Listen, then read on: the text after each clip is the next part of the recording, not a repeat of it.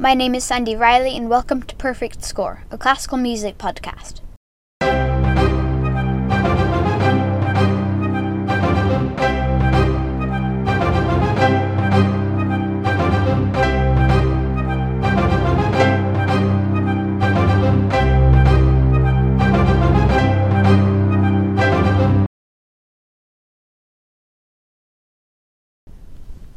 Today, I'm excited to bring you a full episode on A Midsummer Night's Dream. I'm afraid that for copyright reasons, I can't play a recording of this amazing piece, but I will put it in my show notes.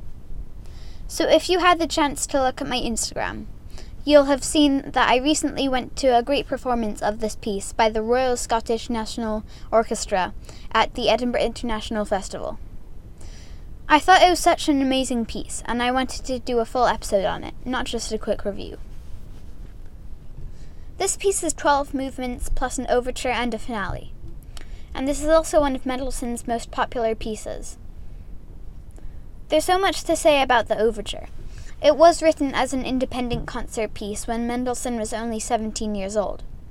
It starts with four iconic chords that sound so harmonious and beautiful, played by the wind section. It's written in sonata form, but there are many romantic elements that paint a picture of the Shakespeare play. After the opening chords, the strings start a theme that sounds like fairies dancing.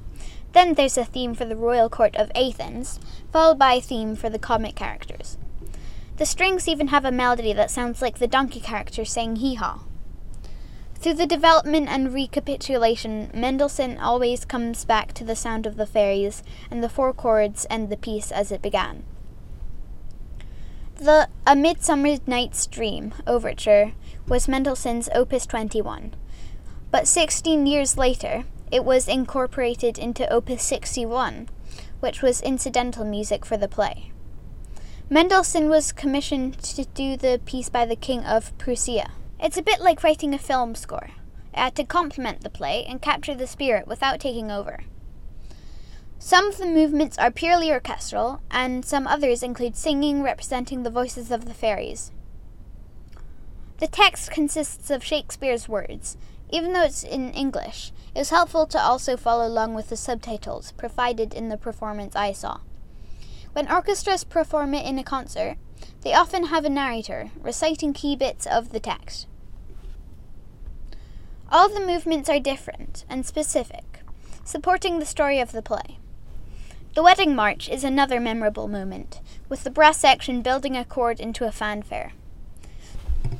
Queen Victoria was a fan of Mendelssohn's, and her daughter, Princess Victoria, had this march played in her 1858 wedding. The fairies end the play, and the last thing we hear are the four chords we first heard at the very beginning of the overture, bringing the work full circle. Felix Mendelssohn and his siblings were very well read and cultured, and A Midsummer Night's Dream was reportedly a childhood favorite of theirs.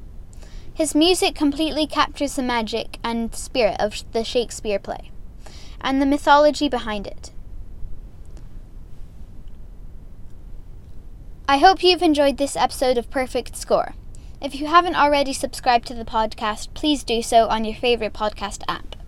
You can also follow me on Instagram and check out my website perfectscore.fm. Thank you.